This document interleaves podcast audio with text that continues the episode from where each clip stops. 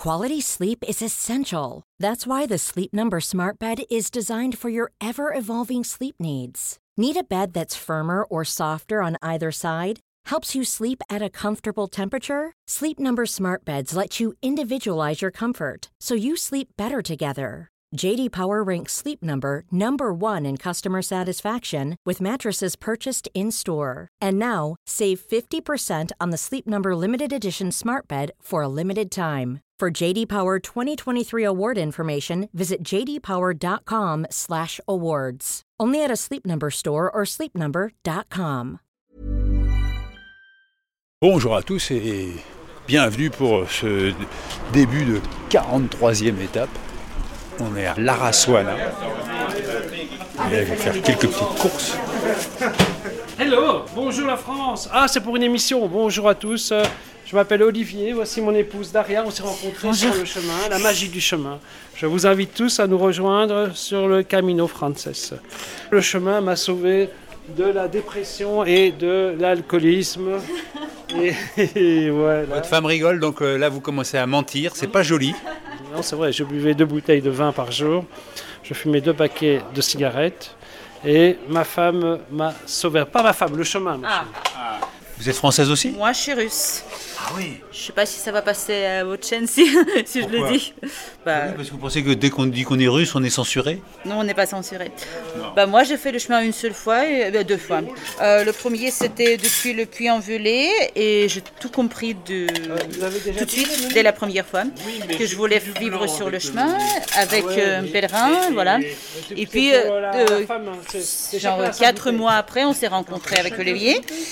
Et deux ans après, on vit sur le chemin. Voilà. Quel est votre but, Daria Bah, mon but, c'est de servir les pèlerins, et vivre avec les pèlerins, pour les pèlerins, sur le chemin.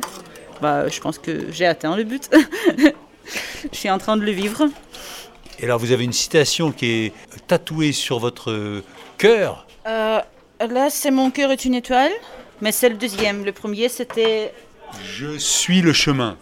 Ah oui, à ce point-là. les deux à Santiago. Et vous, Olivier, vous vous êtes fait tatouer quelque chose? Ah ouais, ma femme, j'étais contre l'idée de faire un tatouage, mais euh, quand je suis arrivé à Compostelle, je me suis dit finalement c'est vrai, c'est, le chemin c'est quelque chose de très individuel, dans, dans le sens d'épanouissement personnel, hein, pas dans le sens égoïste, hein, parce que je pense que quoi, si on veut vraiment aider les autres, être solidaire, je pense qu'il faut d'abord apprendre à s'occuper de soi pour bien s'occuper des autres. Donc voilà, je me suis dit que c'était un, mo- un moyen de me libérer aussi, de faire des choses que dans mon, mon éducation me disait non, il ne faut pas se faire tatouer et tout ça. Je me dis ben, pourquoi ne pas le faire? Alors j'ai décidé de le faire. Et Voilà. là, qu'est-ce que vous avez de tatoué? Alors j'ai tatoué une flèche comme ma femme a, a fait tatouer son truc là, Ah oui. un peu plus grand. Et alors j'ai mis Never give up, n'abandonne jamais. N'abandonnez jamais vos rêves. C'est quelque chose d'important. Mais c'était pas votre rêve de tenir une boutique euh, sur le chemin de Saint-Jacques? Donc, Mon rêve, c'était. J'ai fait 11 fois le chemin, donc euh, c'est ma passion. Parce que le chemin m'a aidé à, à ne plus fumer, à comprendre que je m'aimais pas, à comprendre aussi que je n'étais pas fait pour vivre dans le Nord et que j'avais besoin de lumière. Parce que bon, moi, je suis à moitié belge, moitié tunisien, donc mes problèmes c'était l'identité et ne pas avoir de père. Donc euh, le chemin m'a appris à comprendre que je m'aimais pas. quel est votre but, euh, Olivier? Euh, Mon but, c'est en fait, c'est de trouver mon bonheur. Et pour moi, le bonheur, c'est trouver sa place dans l'univers. Un peu comme l'histoire d'Ulysse qui voyage, qui part en Odyssée, qui, qui pleure sa femme à chaque fois, et qui enfin, quand il la retrouve, retrouve le bonheur, parce que son bonheur à lui, c'était être avec sa femme et, ses- ses son fils. Le bonheur, c'est trouver sa place dans l'univers, et c'est sur le chemin. Qu'importe ce que je fais, c'est sur le chemin, parce que je suis quelqu'un qui a besoin de gens positifs, et avec des énergies positives, et je trouve que sur ce chemin, il y a, il y a cette énergie positive. J'ai dû attendre mes 50 ans pour, euh, pour trouver le bonheur, parce que je sais que ma place est sur le chemin. Est-ce que c'est difficile d'être russe en ce moment? Non, sur le chemin, non, il n'y a aucun problème. Sur le chemin, il n'y a, a pas de nation, il n'y a pas de politique, il n'y a pas de race. Euh, On se parle toutes les langues, euh, on voit tous les pays tous les jours, donc on a tous les drapeaux, comme vous voyez.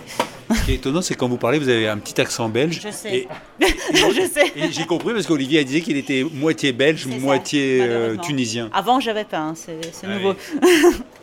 Et depuis que vous l'avez rencontré, vous avez chopé l'accent? Malheureusement. Est-ce que c'est étonnant qu'il y ait autant de monde en ce moment? Ben, écoutez, oui, cette période-ci, c'est un peu étonnant, mais d'un autre côté, les gens étaient confinés pendant deux, deux ans. Donc, euh, je pense que beaucoup de gens avaient comme projet un jour de faire le chemin.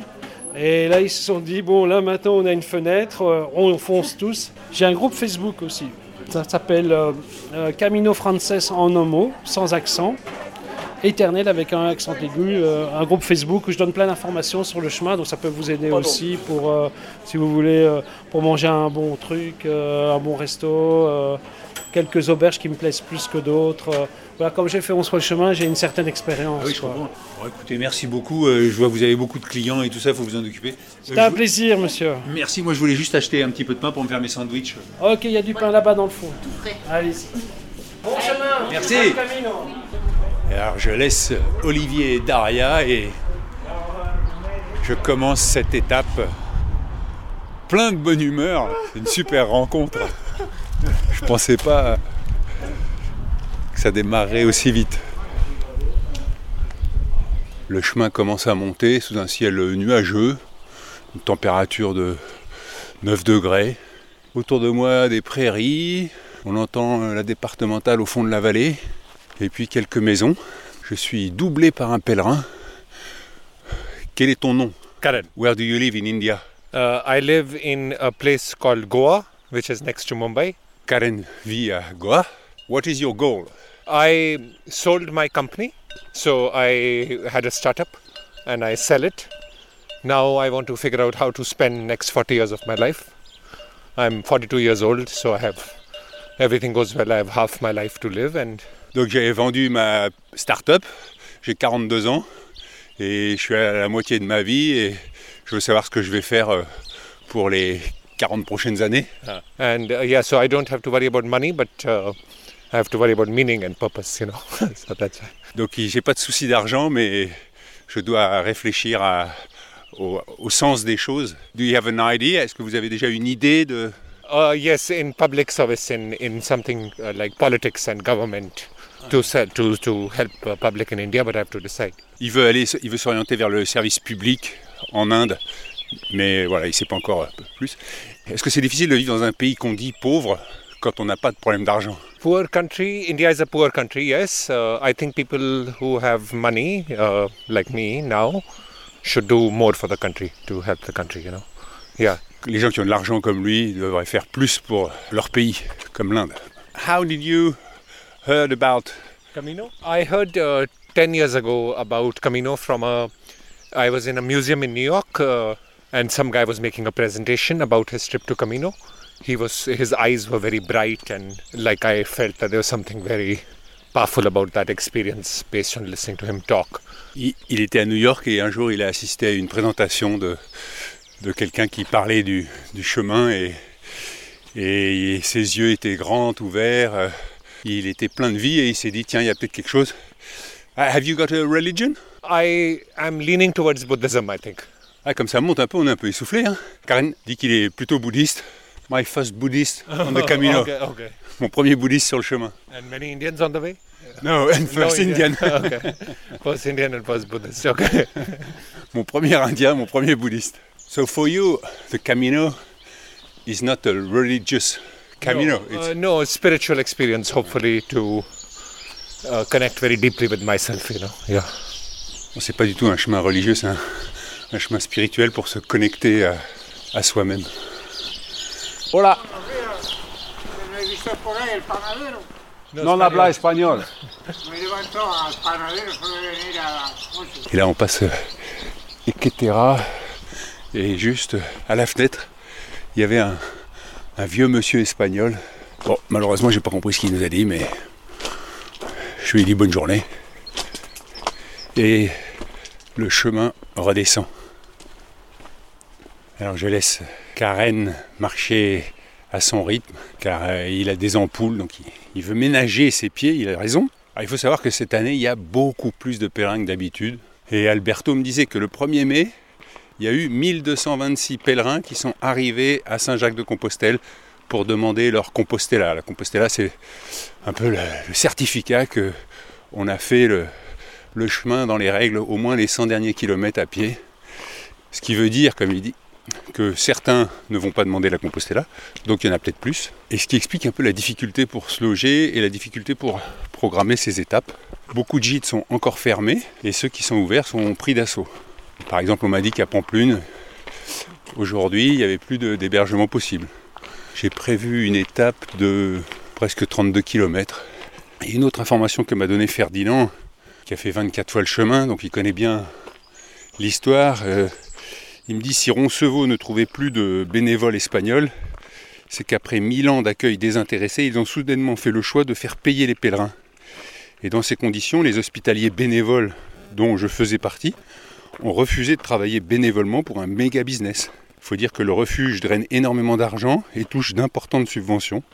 Quand ça fonctionnait en donativo, c'est-à-dire que les gens donnaient ce qu'ils voulaient, les bénévoles t'accueillaient à Roncevaux avec le sourire, un thé glacé, ils te donnaient une chaise, te montaient ton sac jusqu'à ton lit, et le matin, ils te proposaient un petit déj, également en donativo. Il y avait un esprit bien meilleur, c'est vrai que là, euh, c'est vraiment euh, l'usine. J'étais content de vivre cette expérience, même si c'était un peu violent dès le premier jour, mais c'est fait. Là, aujourd'hui, j'étais dans une petite alberguée, petite auberge. On était 6 dans la chambre, mais quand même 40 dans sa maison. Le moindre espace est rentabilisé. Et on paye 14 euros pour la nuit et 13 euros pour le dîner si on veut. Et là, bah, de nouveau, il y avait des ronflements. hein. Qu'on soit à 6 ou, ou 60, euh, il suffit qu'il y en ait un. Il y avait un pèlerin hongrois juste au-dessus de moi qui s'est bien exprimé. Et voilà, pas de souci, on avance. Déjà 6 heures que je marche. J'ai traversé Villava sans voir Miguel Indurain. Les amateurs du Tour de France apprécieront.